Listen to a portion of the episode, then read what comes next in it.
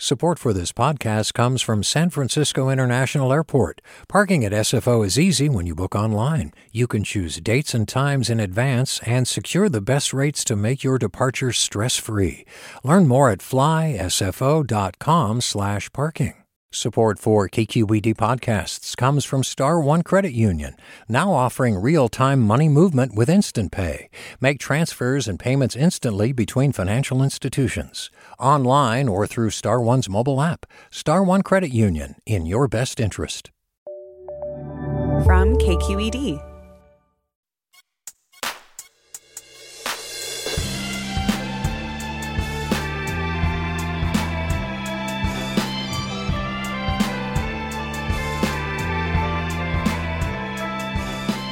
From KQED in San Francisco, this is Forum. I'm Mina Kim.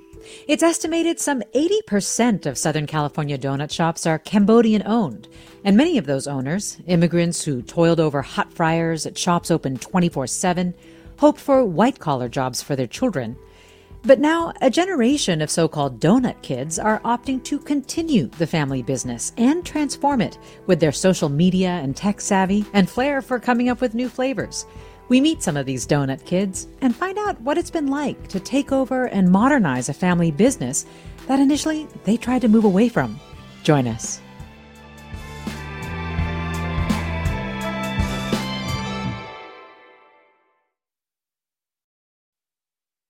Welcome to Forum. I'm Mina Kim. Dorothy Chow basically grew up at the San Francisco donut shop owned by her Cambodian immigrant parents, one of many her father opened. In his heyday, he opened dozens along Highway 99 before starting a baking distribution company to supply those shops with the flour, fillings, and other ingredients they needed. Dorothy Chow is now vice president of sales at that company, B&H Bakery Distributors, and joins us now. Dorothy, welcome to Forum. Thank you so much for having me. Your dad sounds like quite the entrepreneur. He really helped lay the foundation? Yes, he did. Many people know of the Donut King, who is famously known for building donut shops in Southern California. But my father was the one that really took it up to Northern California, built all the donut shops from all the way from Bakersfield up to South Lake Tahoe. So he really did lay quite a big foundation for sure. Yeah, like 60 to 70 or so, I think you said. Yes. So what was it like for you to grow up as a donut kid, as it's been called, especially by a series that came out a couple years ago called Pink Box Stories? Like, how much time did you spend at the donut shop? What would you do there, the one in San Francisco? Yeah, it really almost became part of my livelihood. I actually went to school right down the street from the donut shop that my parents worked at, or my mom owned. And every day I would just, after school, walk right up the street and spend the rest of my quote unquote babysitting time within the back of the donut shop. So that would mean, helping serve customers at 9 years old, kind of picking at some of the burgers and the fries that were just coming off of the grill in the back. Oh, you're right. You also did burgers and fries at the donut shop. Yes, right? Yes. We did anything we could, really. A lot of these donut shops do the best they can to make a living. And, I was jumping from table to table, messing with the customers that were coming in and out. So it very much felt like home to me in the back of a donut shop. Was there any part of it that you ever resented, spending that much time there, having to be there? As you get older, the donut shop even was a part of my life in high school and even college. So in high school, I spent all of my summers and all of my weekends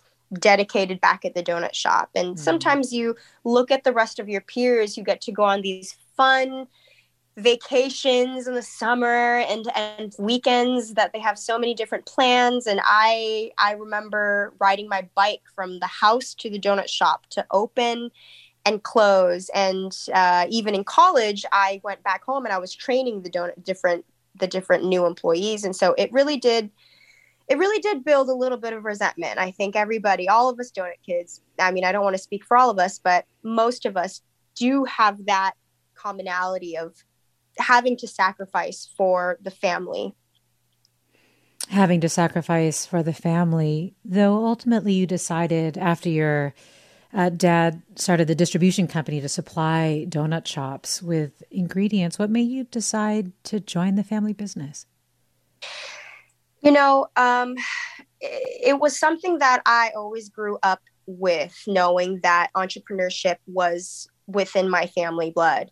And I always had that kind of leadership skill within me. I feel like I love talking to people. I've always done that sort of thing. And I was in leadership in middle school and high school and college. But when it came time to it, I am the youngest out of four. And if I didn't step up and do it, I felt sad knowing that if it wasn't me, that nobody else would. And, you know, my dad sacrificed so much. He sacrificed his entire life for this company. And there's something really special about a company that serves its own community in that way. We are the last standing privately owned distributor for bakery products for Cambodians who do within the bakery industry. So there's something really special about that. And I just really didn't want to see that go. We're talking with Dorothy Chow, Vice President of B&H Bakery Distributors in Oakland, California. She grew up in one of her parents' donut shops. And listeners, if you're the child of immigrants who has carried on a family legacy or business and want to share your story, you can email them to forum@kqed.org, post them on Twitter or Facebook, or give us a call at 866-733-6786, 866-733-6786. I want to bring Kathy Chaplin into the conversation now. Kathy Chaplin is senior reporter and editor at Eater LA, who also wrote a piece titled "The Future of LA's Cambodian-Owned Donut Shops is in the Hands of the Next Generation." Kathy Chaplin, thanks so much for joining us. Good morning. Thank you for having me. So I just want to back up a little bit. You wrote that 80% of all donut shops in Southern California are owned by Cambodian Americans. First, can you tell us, we got a little bit of Dorothy alluding to this, but how donut shops became the business so many Cambodian Americans pursued? Sure. I mean, so I am Vietnamese American, so I feel close to the Cambodian American experience, but of course not so close that I guess the trauma really affects my storytelling in a way that it could as a Cambodian American. But my understanding, and of course, Dorothy, please chime in, is that after the genocide in Cambodia, there was an influx of refugees coming from Cambodia. And Ted, the Donut King, Ted Noy, he had come over earlier. And his story is in the documentary, The Donut King. And he had learned the donut trade from working at Winchell's. So when when this tremendous community of refugees came over, he helped them set up businesses. I think he leased businesses and taught them how to make donuts. And due to just the low startup costs, as well as not needing a whole lot of English in order to do the business well, this was able to give refugees a stronghold in the American economy. This is in the mid-70s and 80s. And actually, even today. Yeah. And can you talk about their role in also making those pink pastry boxes synonymous with donuts? Yes. From my understanding, and this is lore that has been backed up, but it used to be that when you bought donuts, you would probably get like a branded white box. But given just the slim margins in terms of profitability of these stores, just saving a penny here and there really added up. So the first wave of Cambodian business owners, learned of pink boxes that were less expensive than white ones and made the swap. And since then, it's really become just this iconic symbol of Cambodian-owned donut shops. And Dorothy, I think you said that COVID has actually affected the pink pastry box. How has it done that? Yeah, you know, supply chain, as I'm sure you guys already noticed in the grocery stores today, supply chain of the after effect of COVID really has been detrimental to these sorts of things. Paper goods has been on a huge shortage the past year due to COVID and the post-COVID. And so a lot of these people are now having to switch over to white boxes because pink boxes are now are hard to find. And so currently today, it might be a little bit harder to find those pink boxes until everything settles down. So when you think of pink boxes becoming synonymous with donuts, when you think about the label Donut Kid, like, did you ever hear that growing up? Like, did you ever think that it would form an identity that essentially is starting to be celebrated?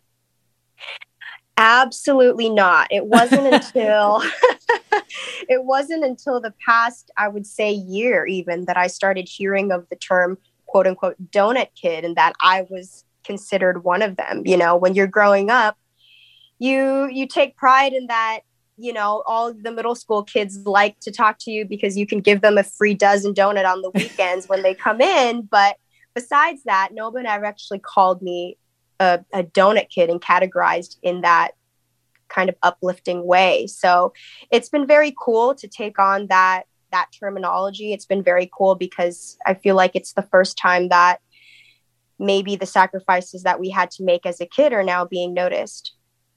Yeah. And Kathy, what has been your experience in really that question of how people feel about Donut Kids as an identity? Does it feel like something affirming to the people you spoke with? Oh, 100%.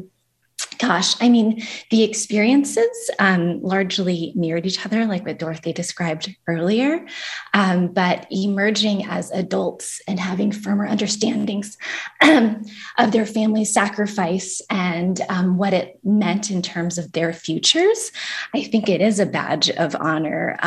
Being a Donut Kid, and especially for those continuing the legacy, it feels quintessential to who they are and who they've become. Yeah. Interestingly, this listener writes, as an Asian American, my parents were determined that we ended up in office jobs. My uncle and aunt owned a diner and scraped to send their kids to college and forbid their kids from joining the business. When the last kid finished graduate school, they sold the shop and the kids paid for their retirement. We'll get into some of those tensions after the break. But again, we're talking with Kathy Chaplin, senior reporter and editor at Eater LA. Chaplin wrote the article, "The Future of LA's Cambodian-Owned Donut Shops is in the Hands of the Next Generation." And also Dorothy Chow is with us, vice president of B&H Bakery Distributors in Oakland, California. She grew up in one of her parents' donut shops, currently owns a shop herself, and is also the creator of the Death in Cambodia podcast, which chronicles her father's journey to America. And earlier, Kathy had talked a little bit about what brought refugees to U.S. shores.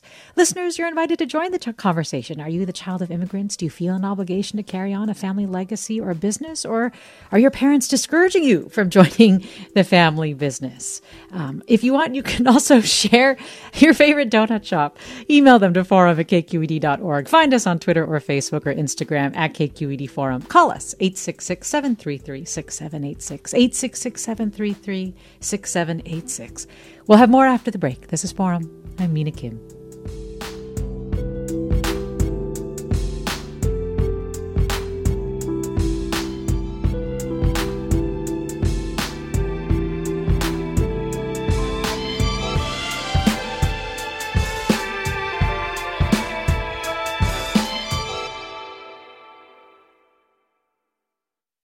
This is Barbara Leslie, president of the Oakland Port Commission. Oakland International Airport, OAK, is proud to bring you this podcast of KQED's Forum. When you're choosing your next adventure, the smart and convenient choice is to fly the East Bay Way from OAK to destinations across the USA and Mexico. And when you return home, tune in to KQED, always bringing us remarkable stories about who we are and where we live. Enjoy today's episode of Forum. I'm what you might call very good at hide and seek. And since we got Xfinity, we have Wi-Fi all over the house, even in my super secret hiding spots. So I can kill time in here by streaming my favorite... Ha! Found ya. How? You left Find My Tablet on. Get wall-to-wall Wi-Fi on the Xfinity 10G network. Restrictions apply. Not available in all areas. Actual speeds vary. Welcome back to Forum. I'm Mina Kim. Coming up later this week, California has positioned itself as an abortion sanctuary, but some 40% of counties in the state don't have abortion providers. We look at the realities of abortion access in California. And if you had challenges trying to obtain an abortion in the Golden State and want to share your story, you can leave a voicemail by calling 415-553-3300. Again, that's 415-553-3300. Today, we're talking with Donut Kids, the second generation of Cambodians who are taking over the donut shops that their parents opened. We're talking with Dorothy Chow, Vice President of B&H Bakery Distributors in Oakland, Kathy Chaplin, Senior Reporter and Editor at Eater LA. And joining me now is Danette Kutch, co-owner and operator of California Donuts, which is located in LA's Koreatown. Danette Kutch, thanks so much for joining us. Hi, thank you. So your parents opened California Donuts. Can you talk a little bit about what their entry point was into the business? I think it's definitely through family. We've had a few uncles who opened prior to us. And when there was an opportunity, they were actually on vacation in Oregon, and they drove right back around and came and looked at this location and pretty much did everything they could to find a way to finance it. So definitely on a whim and connections through family.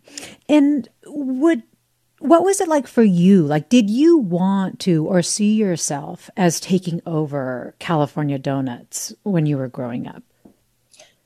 Not growing up. I think our parents definitely wanted us to have more opportunities, something different, not work as hard as they did. So, they sacrificed to put us through school, got us through college, and wanted us to have that office job or have the career or be a doctor or a lawyer. But I found myself studying in business and then just ended up being there. Yeah, because you did want to pursue that too, right? You thought, okay, yeah, I'll get that white collar job, that business job. What did you realize as you were studying business though? We went, I think we were just going through the motion because that was what we thought, was what we were supposed to do. Yeah. And when you say we, you mean you and your sister? My sister and I, yeah. We our parents are always telling us you need to get a career out there and find an opportunity that we didn't have. And so we would go to school looking and studying, but we both ended up falling into business and economics in college. Yeah. And I love this line that I think Kathy actually quoted you as saying, that you realize that you can continue to work for somebody else and allow them to drive nice, fancy cars, or you could do it for your parents. Yeah, that was at my senior year in college. I had an internship and I had a little girl at that time at home. And, I was at work 13 hours a day, and they would have after hours and go to the bars, go to the clubs for bonding and stuff. But I, all I could think about was I need to get home to my kids. And that's when I realized, I said, I could do this and sacrifice my time for somebody else, or I could do it for my own family. And that's when I realized, and I came home and I just told them, I said, I know that you want me to have a different opportunity, different career, and not work as hard as you. But I just see a greater purpose in coming back home and doing it for them. And Dorothy, how did your parents react to you wanting to get into the donut shop supply business? My mom was less supportive. Why? She had this idea. She had the same idea that I think Danette kind of mentioned, that, she wanted me to be something grander and fancier and bigger. And, they both had come, they had dedicated their entire lives to backbreaking work. I mean, donut shop work is not easy. You're talking about baking at 8 p.m. to 4 a.m. every single day and then serving the entire day. So that she just didn't want me to be any part of the industry at all. But my dad, I think secretly he was excited because, as I said, this is the legacy that he's built. And, you know, if nobody took it over, it really would have just faded away.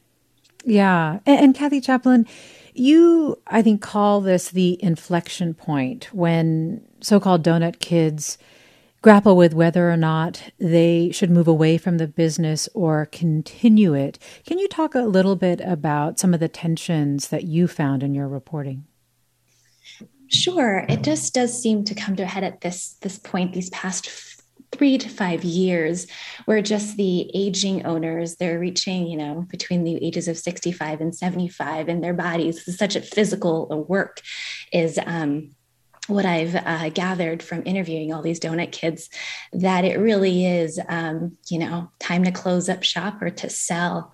And many of the tensions, I mean, we've discussed here, especially with parental reactions, is wanting better for your children. But I think Danette said it best in the piece when it's like not really understanding that, you know, the definition of better for this generation, the donut kids, does mean having a sense of purpose and carrying on the legacy for their families. So it's this tension of redefining the American dream for this new generation.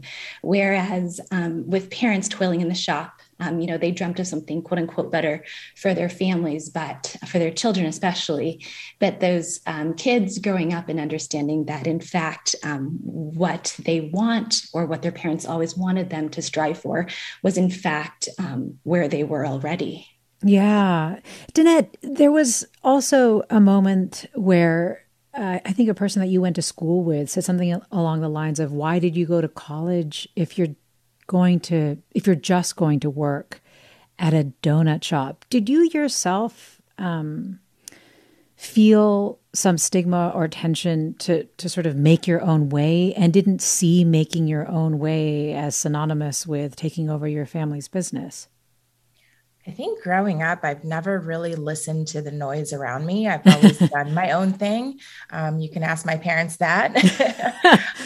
You know, I've always been kind of a rebel in that sense. So, you know, when someone says something, it actually lit a fire under me, and it just made me work harder to prove it, that, you know, if I wanted a business card with my name on it that says CEO or president or something, I will create it myself. You know, 401k and all those things. I just knew in my heart, like, if I wanted it and I wanted it for our family, that we could create it. I'm talking with Danette Kutch, co-owner and operator of California Donuts, based in LA's Koreatown, and Dorothy Chow, vice president of B&H Bakery Distributors in Oakland. Kathy Chaplin is with us, senior reporter and editor at Eater LA. You can check out the article, The Future of LA's Cambodian-Owned Donut Shops is in the Hands of the Next Generation. You, our audience, can join the conversation by posting your thoughts on Twitter, Facebook, or Instagram at KQED Forum, emailing them to forum@kqed.org, giving us a call at 866-733-6786.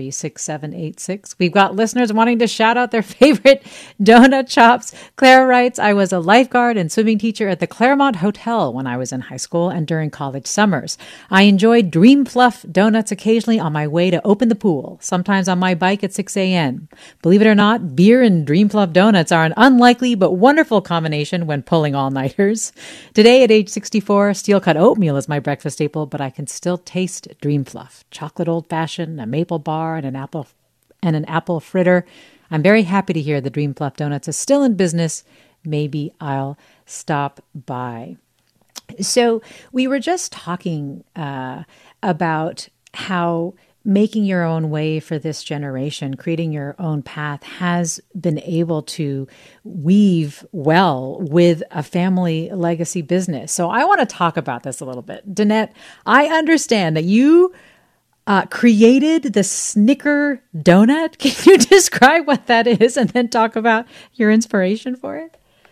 Yeah, it's a donut. We stuffed it with a Snickers bar. So it's a whole bar inside of a donut. And then we glaze it on top. And That's like our donut that kind of went viral, and we had lines out the door and down the block, and we didn't know why at that moment. And we were too busy to figure out what was going on.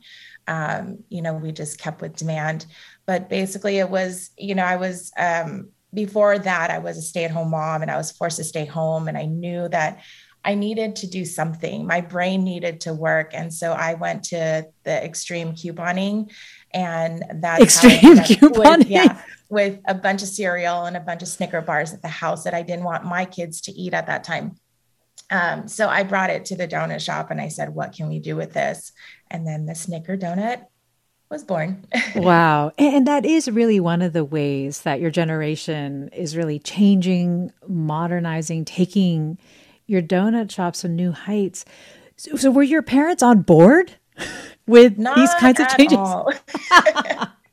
There's the rebel in me right there. They were not on board. They said, why fix anything that isn't broken? Koreatown knew us, and I just felt like the world didn't know us. And I felt like I wanted to kind of step it up a little bit. And with that and social media, I used my creativity in the donut shop to kind of see what I could do with it. So with social media, I was able to just not only reach Koreatown, not only reach Los Angeles, but also the whole world. So then, Dorothy, is this also your experience of first generation, that they really like to stick to the traditional flavors? As a distribution company, I'm sure you must see it.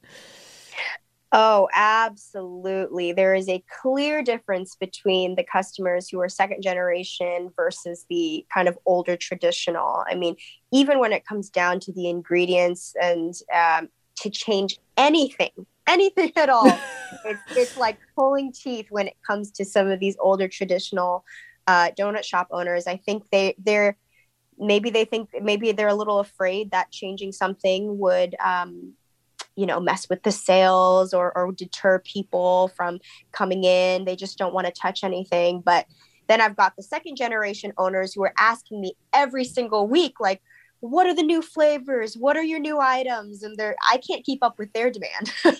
They're constantly asking. What was your family's reaction, Danette, when they saw the success of departing from the traditional flavors? They resisted in the beginning, but when they saw the lines coming, I don't think they could resist any longer. They kind of allowed me to be a little creative, of course, a little bit with restriction, but yeah, we got a little more freedom in introducing new flavors, and, but still had mom and dad there to kind of keep us in check and making sure that we knew what we were doing, running the business correctly. What are some examples of other flavors that you were able to introduce in their boundaries? My sister was a graphic artist, and she joined the business and took her panda design and brought it into the store. So we have a panda donut. We have blueberry toast crunch. What else? Lately, we've got, brought some Asian flavor in and have a black sesame, boba milk tea, just trying to get creative. Wow. You are definitely making me wish I had a donut for breakfast this morning. We've got listeners wanting to call out their favorite donut shops. Another listener writes, I will take a mom and pop donut over a Dunkin' Donut any day. My go-to donut shop in San Francisco is Bob's Donuts. I'm not sure who owns it, but nothing is better than a glazed donut from them after a night out. That is also so interesting too. Like, donuts are no longer just a breakfast thing. They're all day now, right, Dorothy? Dorothy? Sorry. That's okay. They can range, especially now that the second generation are getting really creative with the different type of toppings, from cookies to candy, as we mentioned. It's almost become an elevated decadent dessert almost, or it can be, so it's not just your simple basic glazed and chocolate anymore. You've got cool creations. You've got things that almost present themselves like a dessert. And you see that too, right? At California Donut, that people are coming at night, Danette? Yes, our longest line is at night. I think they just have a lot more time to hang out and wait in line for their dessert after their dinner. You know, and I think for us, we've been able to brand it. So, you know, coming home with a branded box, I think is very special to them too. So Kathy, I'm curious about the people, the donut kids who struggled to make the family business work, and what were some of the challenges they faced in doing it, or some of the realities that this generation wasn't willing to do the way their parents did. Sure. Yeah. You know, coming into any store, you're not quite sure who you're going to meet and what you're going to find out. But yes, you know, for every Danette and her sister, there were also those who had a harder time. And I think that COVID and given how during the early days of the pandemic, you know, like the age group of many of the donut shop owners was in the high risk range. So I guess many decisions had to be made at that time too. So I talked to, let's see, a gal named Linda who ran a donut shop in Pasadena. And it was she and her two siblings were running the shop for several years with their fathers overseeing it. But then with the pandemic and then his health issues and then her having to manage online school, it really was too much. And they had to let that shop go. And another person I spoke to who calls herself the Donut Princess, Mingyue Hao, she's an amazing character, but she is, I believe, the niece of the Donut King. She and her mom joined forces from a good, you know, solid 7 to 8 years and really made their shop in Santa Monica, DKs, a tremendous success. But when her mom was ready to hang up the apron, took her, the Donut Princess, by surprise, but understanding that she knew how to market this donut kid, but didn't quite know the nuts and bolts of the business well enough to do without her mom, they sold it as well. And they passed it on to another Cambodian family, which I was actually surprised to learn that, I mean, there are still more Cambodian immigrants and Cambodian families here in Southern California who are entering the donut trade right now. Mm. But I was also struck by people who told you that they wanted to attend their kids' school events and spend weekends with them, and that they wanted to prioritize work-life balance. That does also feel like a second generation sort of priority. Yeah, I loved hearing that deeply, just as an elder millennial, and just understanding the work ethic that all of these donut kids are inheriting and have internalized. But yeah, it was really heartening to hear stories of donut kids who are taking the very best of what their parents laid the foundation for, but then also making time to make it sustainable so they don't burn out. And that's been, 24 hours. And I know California Donuts is still 24 hours, but many shops that were 24 hours have reduced their hours, and our kids are taking days off. And it really is, in terms of looking at the future of Cambodian-owned donut shops, it does seem like that these tiny tweaks are going to make significant changes in the longevity of this business model. Yeah, well, we're coming up on a break, but I would love to hear afterwards how Danette and Dorothy have managed that work-life balance. We're talking with Donut Kids, the second generation of Cambodians who are taking over the donut shops that their parents opened. And you can share your conversation. You can tell us your favorite donut shop, or even maybe a new flavor that you have come to love. Or if this is an experience you've had, that you are trying to continue a family business legacy, as well as an immigrant, as the child of immigrants. You can tell us by calling 866-733-6786, emailing forum@kqed.org, or posting your thoughts on Twitter, Facebook, or Instagram. Stay with us. This is Barbara Leslie, president of the Oakland Port Commission. Oakland International Airport, OAK, is proud to bring you this podcast of KQED's Forum. When you're choosing your next adventure, the smart and convenient choice is to fly the East Bay Way, from OAK to destinations across the USA and Mexico. And when you return home, tune in to KQED, always bringing us remarkable stories about who we are and where we live. Enjoy today's episode of Forum. I'm what you might call very good at hide-and-seek. And since we got Xfinity, we have Wi-Fi all over the house, even in my super-secret hiding spots. So I can kill time in here by streaming my favorite... Ha! Found you. How? You left Find My tablet on. Get wall-to-wall Wi-Fi on the Xfinity 10G network. Restrictions apply. Not available in all areas. Actual speeds vary. Welcome back to Forum. I'm Mina Kim. We're talking this hour about immigrant children taking over their families' businesses, or the children of immigrants taking over their families' businesses. Danette Kutch is with us, co-owner and operator of California Donuts, which is located in Los Angeles' Koreatown. Danette's also the creator of the famed Snickers donut. Dorothy Chow is vice president of B&H Bakery Distributors in Oakland, California, also the creator of the Death in Cambodia podcast, which chronicles her father's journey to America. Kathy Chaplin is with us, senior reporter and editor at Eater LA. Her piece is "The Future of LA's Cambodian-Owned Donut Shops is in the Hands of the Next Generation." You, our listeners, are shouting out donut shops. Another shout out from Dream Fluff on Ashby and College in Elmwood. Growing up in Berkeley in the 70s, we went regularly in the late 80s and early 90s. Every day I would get a sandwich made with 2 unfilled glazed donuts with pastrami, Swiss eggs, and a chocolate milk. Best heart stopper ever. Miss those. And another Berkeley one, Terrence writes, every Sunday morning at 8 a.m., Night on the Streets Catholic worker feeds the homeless breakfast in front of the Veterans Building in downtown Berkeley. One volunteer picks up a box of day-old donuts from this bakery at 7 a.m. This is a great gift to these people in need. They get to choose the donut they want, something the less fortunate do not get in their lives.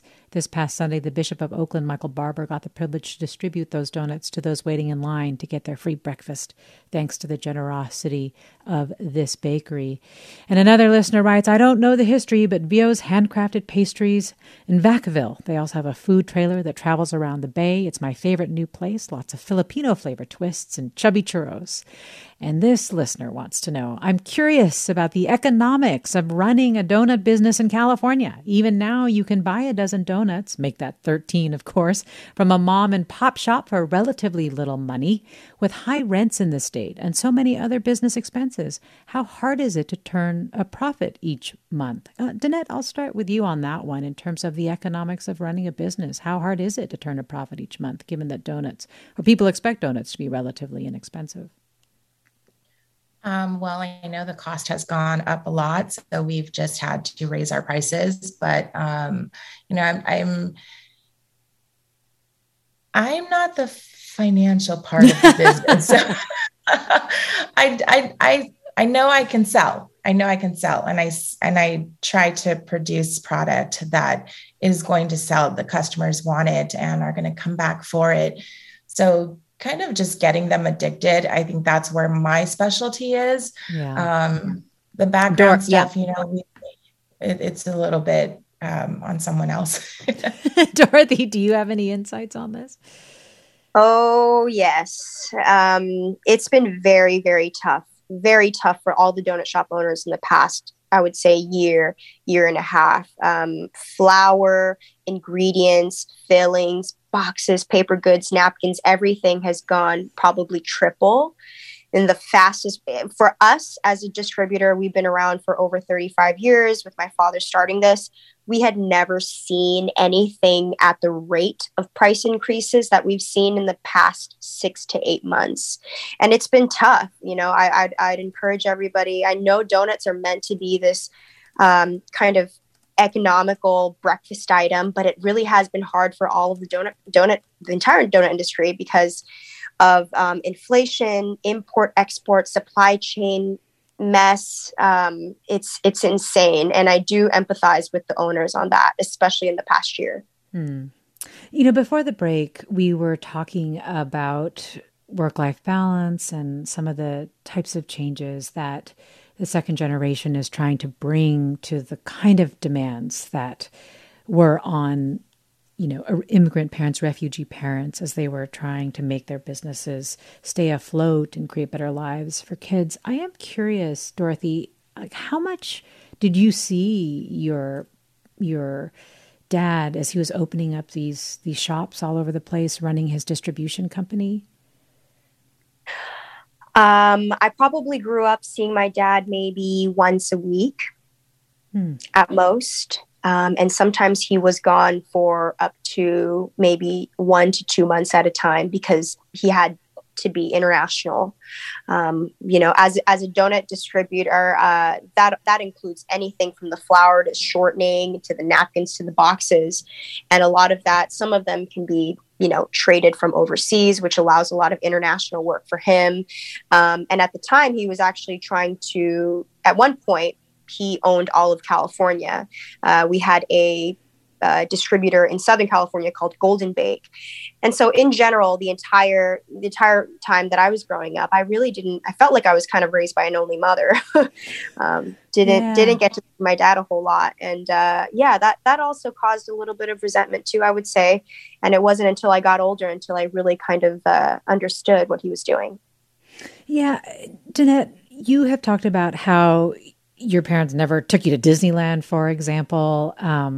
Do you worry about the kind of demands that running a 24/7 donut shop or multiple 24/7 donut shops can place on you? Like, are you worried about replicating that kind of inability, I guess, to be able to do and enjoy fun things with your kids? I think my parents have created it in a way. Now we have more people that we can rely on.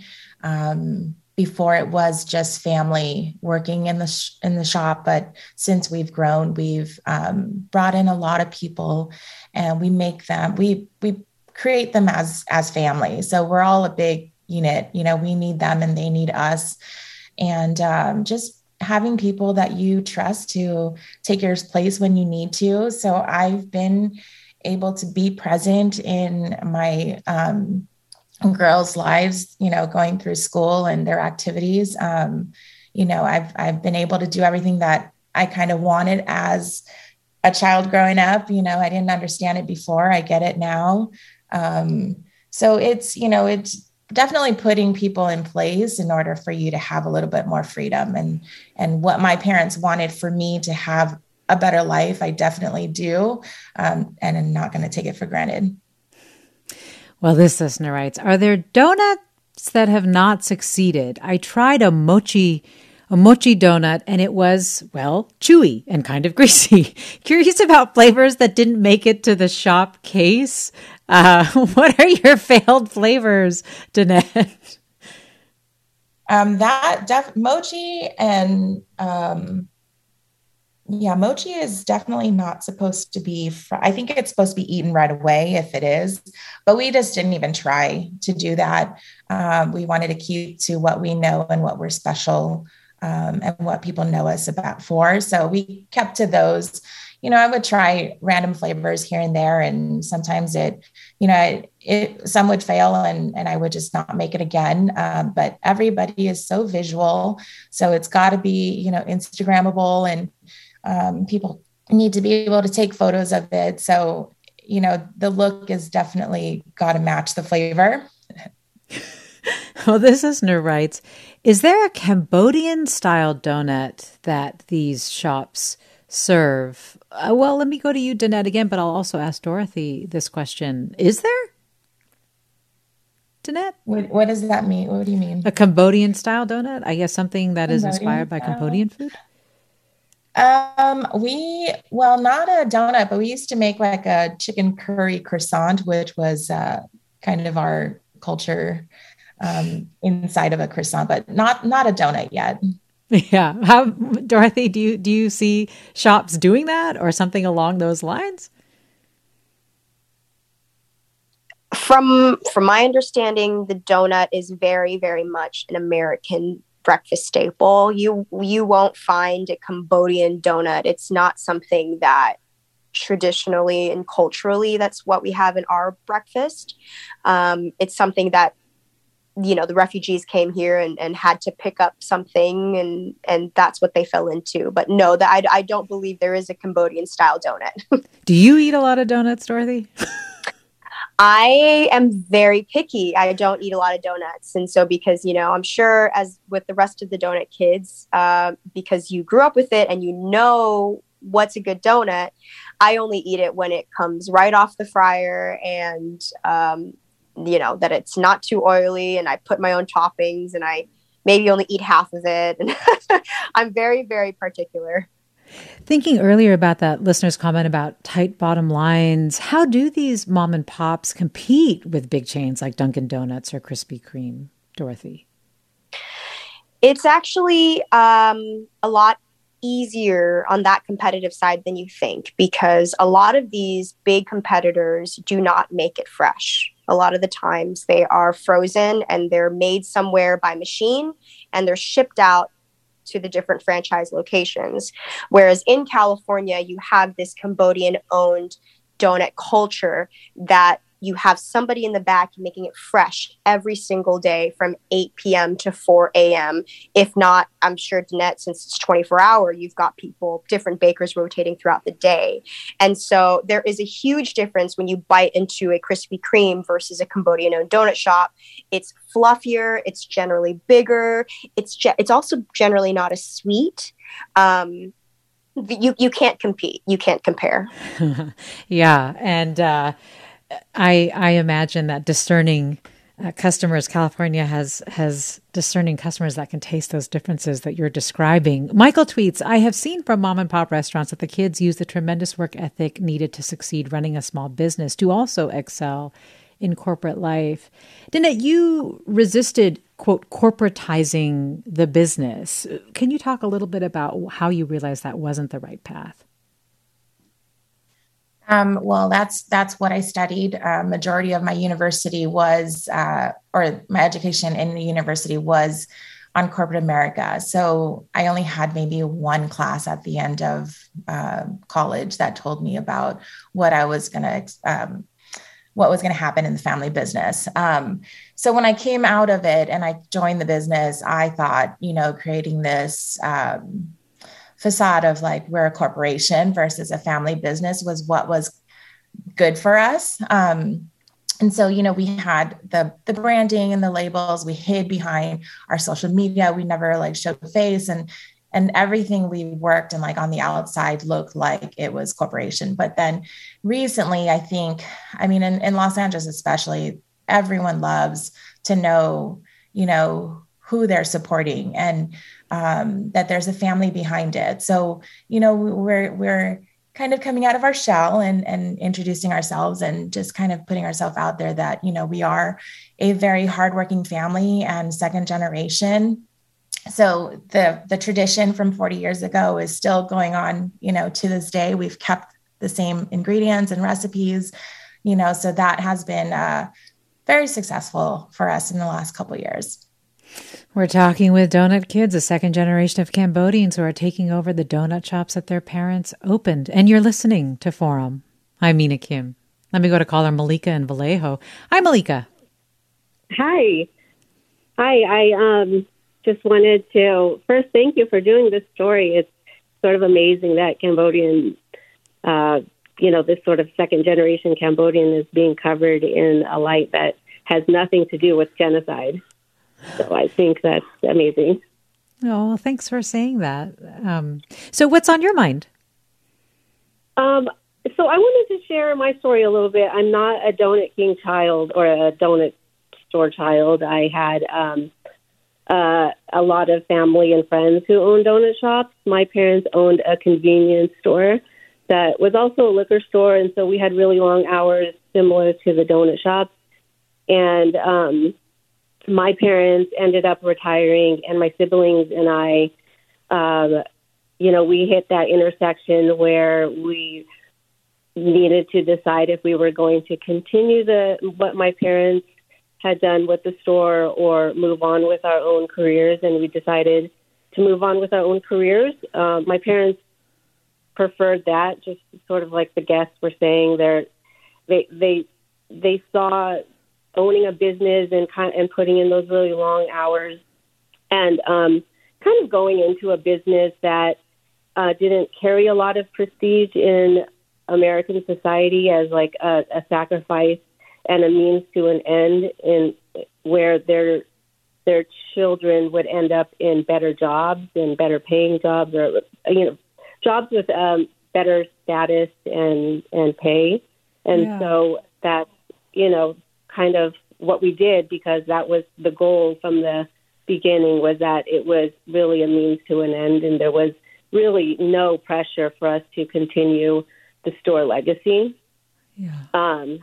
But I could also, I just wanted to say, I could totally relate to childhood spent in a store where you go there after school, and it's, not even on the table to join an after-school club or go to some kind of summer camp away. It was, an unspoken duty that you go to the store and you stand at the cash register and you help your parents out and you eat dinner at the store and you spend Christmases at the store. So, in a way, I'm in my 40s now, and I look back, and there was a period where I was resentful about having a childhood robbed, but I can, appreciate the work ethic that it instilled in me, and all of those things too. Oh. So it was it's a bit of a double-edged sword, and in having that kind of experience as a kid. And then the other thing I wanted to comment on was the someone asked about the economics of a donut shop, and even though my family didn't own a donut shop as a kid, and even into my adult years, I saw so many Cambodian families achieve this American dream, where they were able to purchase a home, and multiple homes, multiple properties, get into real estate development, and not only pull themselves out of poverty, but, set up a financial, foothold for many generations to come. By way of this one donut shop that they started.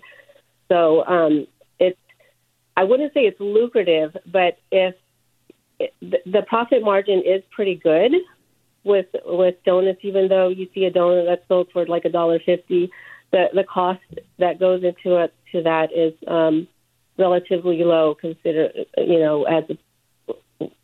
when you compare it to other industries, but the markup is pretty decent. But ultimately, if you're good with money and you save and you live below your means, just sort of like any industry, then you can make it work and achieve what you want to do, what you want. Well, so, Malika, anyway, thank you. That was my take, or my experience growing up around donut shop owners, and then being a kid of a family store. Well, thanks so much for sharing that experience. You've been like a mini guest for us today. I really appreciate it. So just one last question, and I guess for you, Kathy, as you reported on this, we've talked a lot, and you reported a lot on how the second generation of donut shop owners changed the donut scene in Southern California. I'm really curious how the SoCal donut scene has changed the Cambodian community in some ways, in terms of prospects and moving forward. And we just have 30 seconds. Mm-mm. I think the thought that came to mind as you asked that question is that just this this new sense of identity and this pride that comes from this incredible legacy of donut shops has really shined a very positive light on this line of work. And I think that's an incredible benefit of, drawing attention to these businesses and celebrating their contributions to American life and culture. Well, Kathy, thank you so much for inspiring this segment. Kathy Chaplin, Dorothy Chow, and Danette Kutch, really appreciate hearing your experiences. Thanks to Grace One for producing today's segment. I'm Mina Kim. This is Forum. Funds for the production of Forum are provided by the members of KQED Public Radio, the Germanicos Foundation, the Generosity Foundation, and the Heising-Simons Foundation.